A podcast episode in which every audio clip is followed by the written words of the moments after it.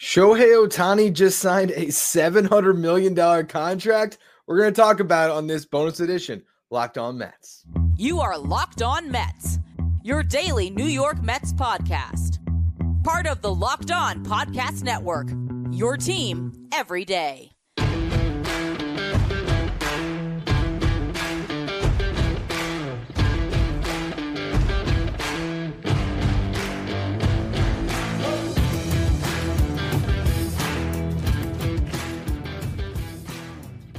Hello to all you uh, amazing Mets fans. You're listening to Locked On Mets, part of the Locked On Podcast Network, your team every day. Thank you for making Locked On Mets your first listen every day. Locked On Mets is free and available on all platforms, including YouTube.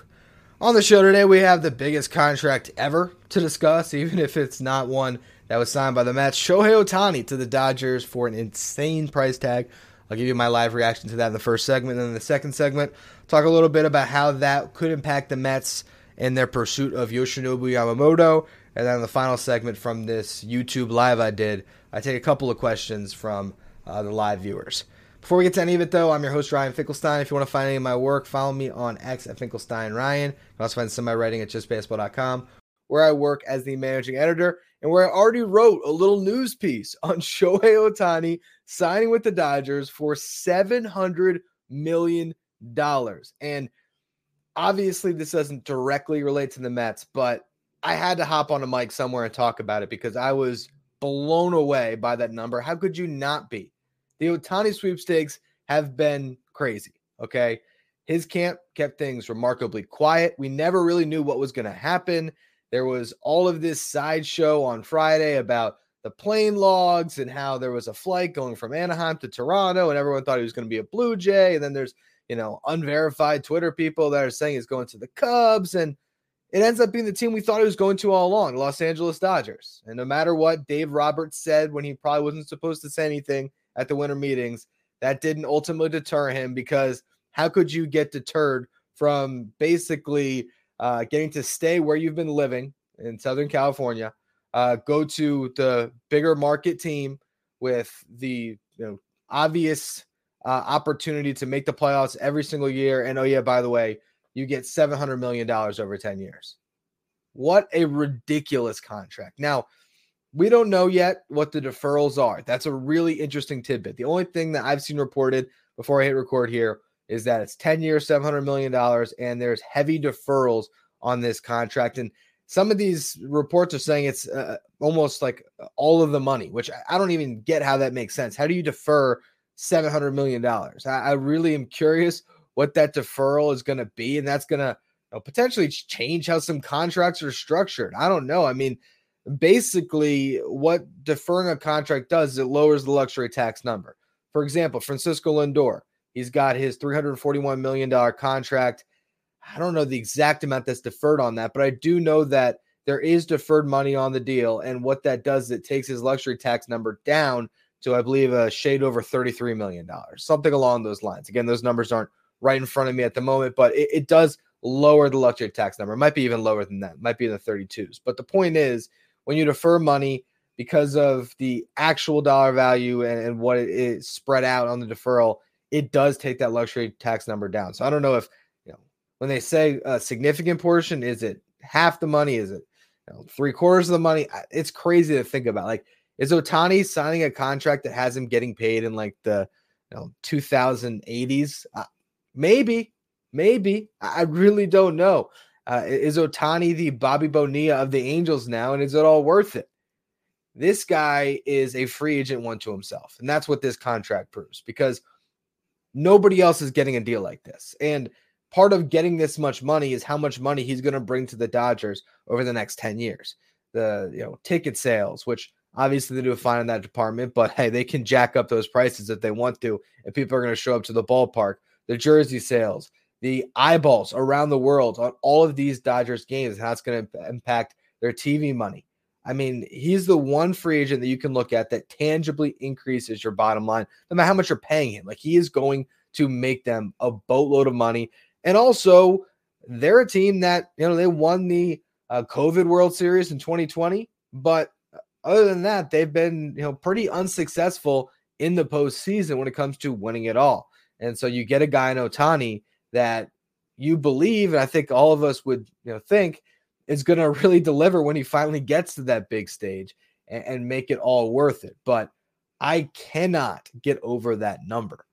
And again, the crazy part about it is the deferral aspect of it because on the surface, if it was just 10 years, $700 million, you would look at this contract and go, okay, well, that's a lot of money, but that's also their team. Their team is Ohtani, Betts, Freeman. Amazing. I mean, best trio of players in the game. It's funny. I was actually just working on an episode of my other show, Who's Better Baseball, uh, where I was going to break down the top duos in baseball, and I might still do it.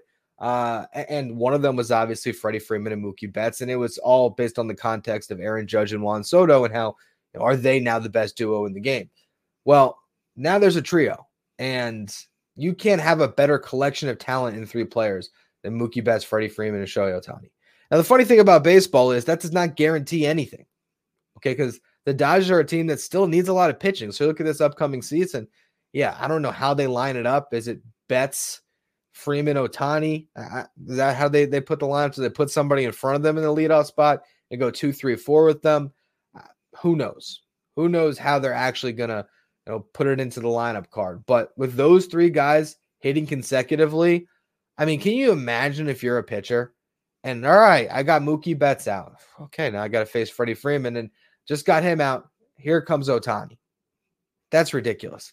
With all that said, though, if they don't find some arms to, to throw this year, the Dodgers, you know, still might not be the favorites in the National League over a team like the Braves potentially.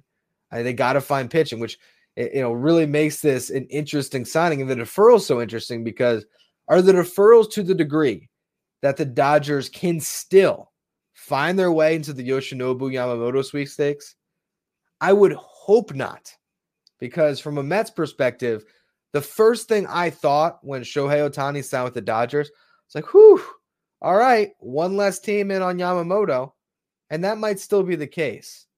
But that's the big question now is what does that deferral really do to the Dodgers and their ability to keep on spending this offseason? And who else are they going to put money into after giving well, well north of half a billion, closer to three quarters of a billion dollars to Shohei Ohtani? I'm going to break down uh, more Mets perspective of all of this in just a minute. Before we do, today's episode is brought to you by FanDuel. Score this NFL season with FanDuel, America's number one sports book. Right now, new customers getting $150 in bonus bets with any winning $5 money line bet. It's 150 bucks if your team wins. If you're thinking about joining FanDuel, there's no better time to get in on the action. Tonight, we got the NBA in season tournament cup, wherever they're calling that, the championship game. You got the Lakers and the Pacers. You want to throw a $5 money line bet on the Pacers and they win, you get 150 bucks in bonus bets guarantee when you go to FanDuel. The app is so easy to use. There's a wide range of betting options, including the spread, player props, over-unders, and more. So if you want to start playing today, visit fanduel.com slash locked on to kick off the NFL season. FanDuel, official partner of the NFL.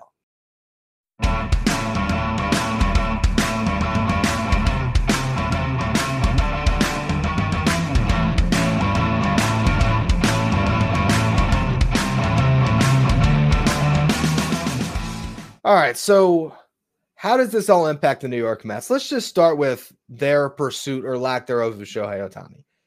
You can kind of see what happened here now, right? $700 million.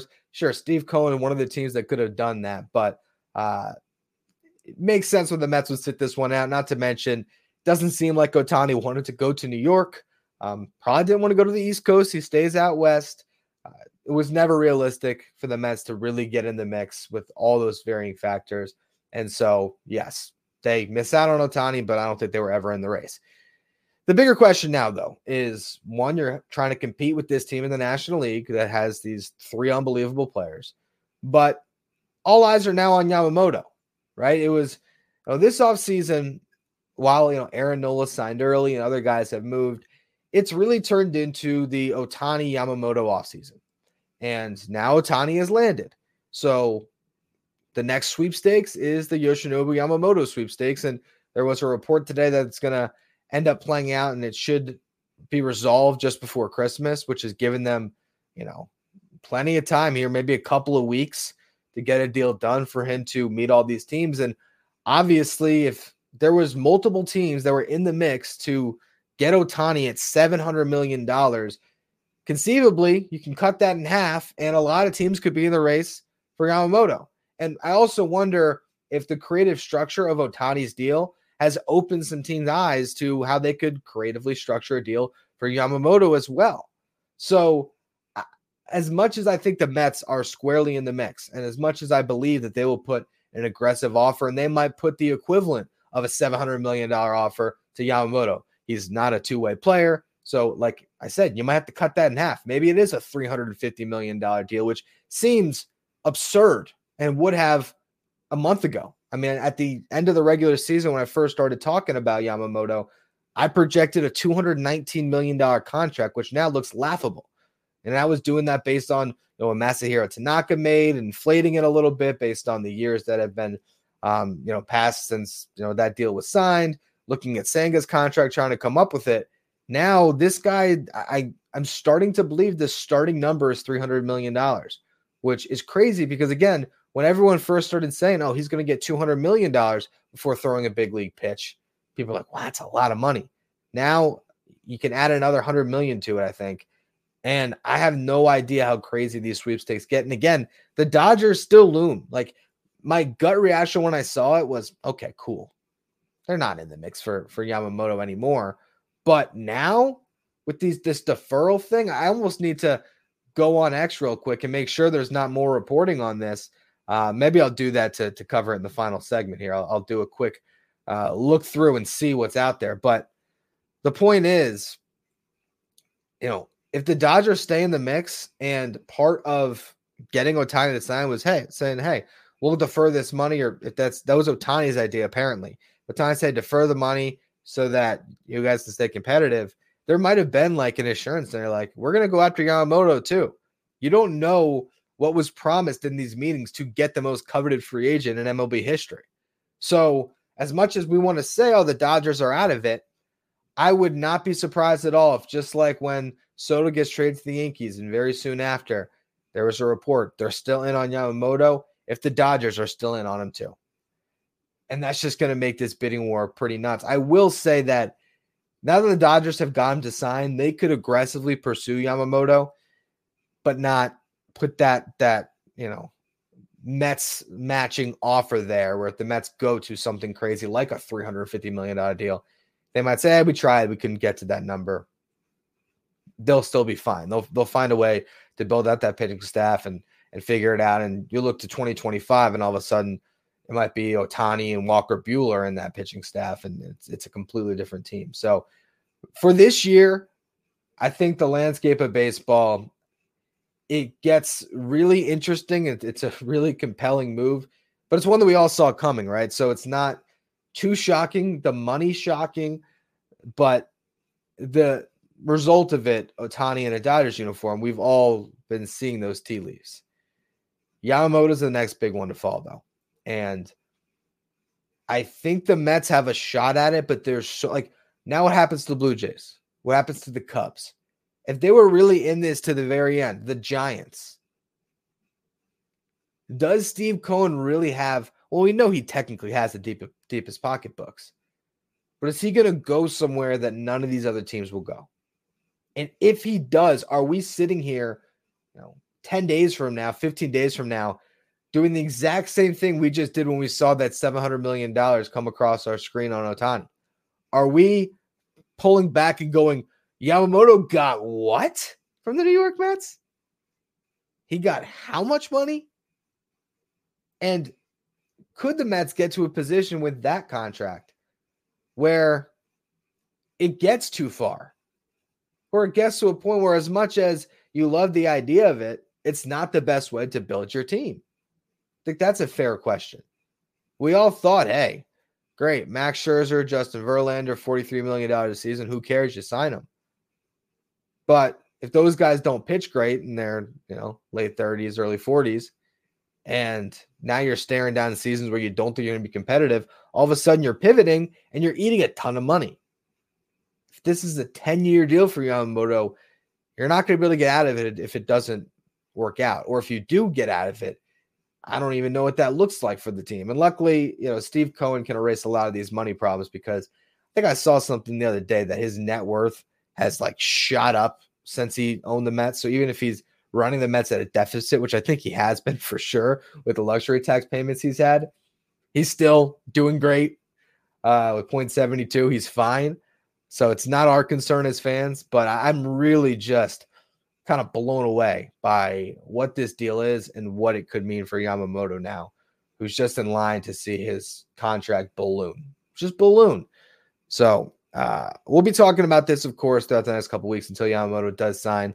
What I want to do now is I want to take a, a brief break here on the live stream to gather myself to look through and see if there's any other reporting that is of note. Um, and then I'll also scan through and take any questions for our final segment. So uh, bear with me. I'll be back in a couple minutes here.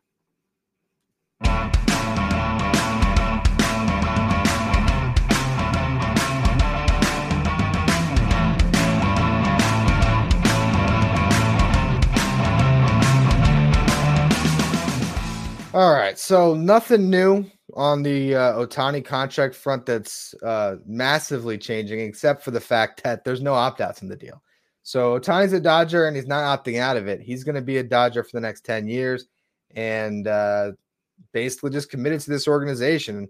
And uh, again, we're all just waiting to hear what that deferred contract really means because uh, the deferrals in the contract, what it what it means, how big they are, how much flexibility is it going to give them? Like, what does his luxury tax number ultimately come in at? It's not going to come in at 70 million. Um, and that makes sense because that would kill you. But you know, does it come in at 25? Does it come in at 15? Like, how low can they get it? Because I don't even that that's math that's way beyond my pay grade as far as how that contract is gonna you know ultimately be reflected in, in their their cap sheet there with the luxury tax.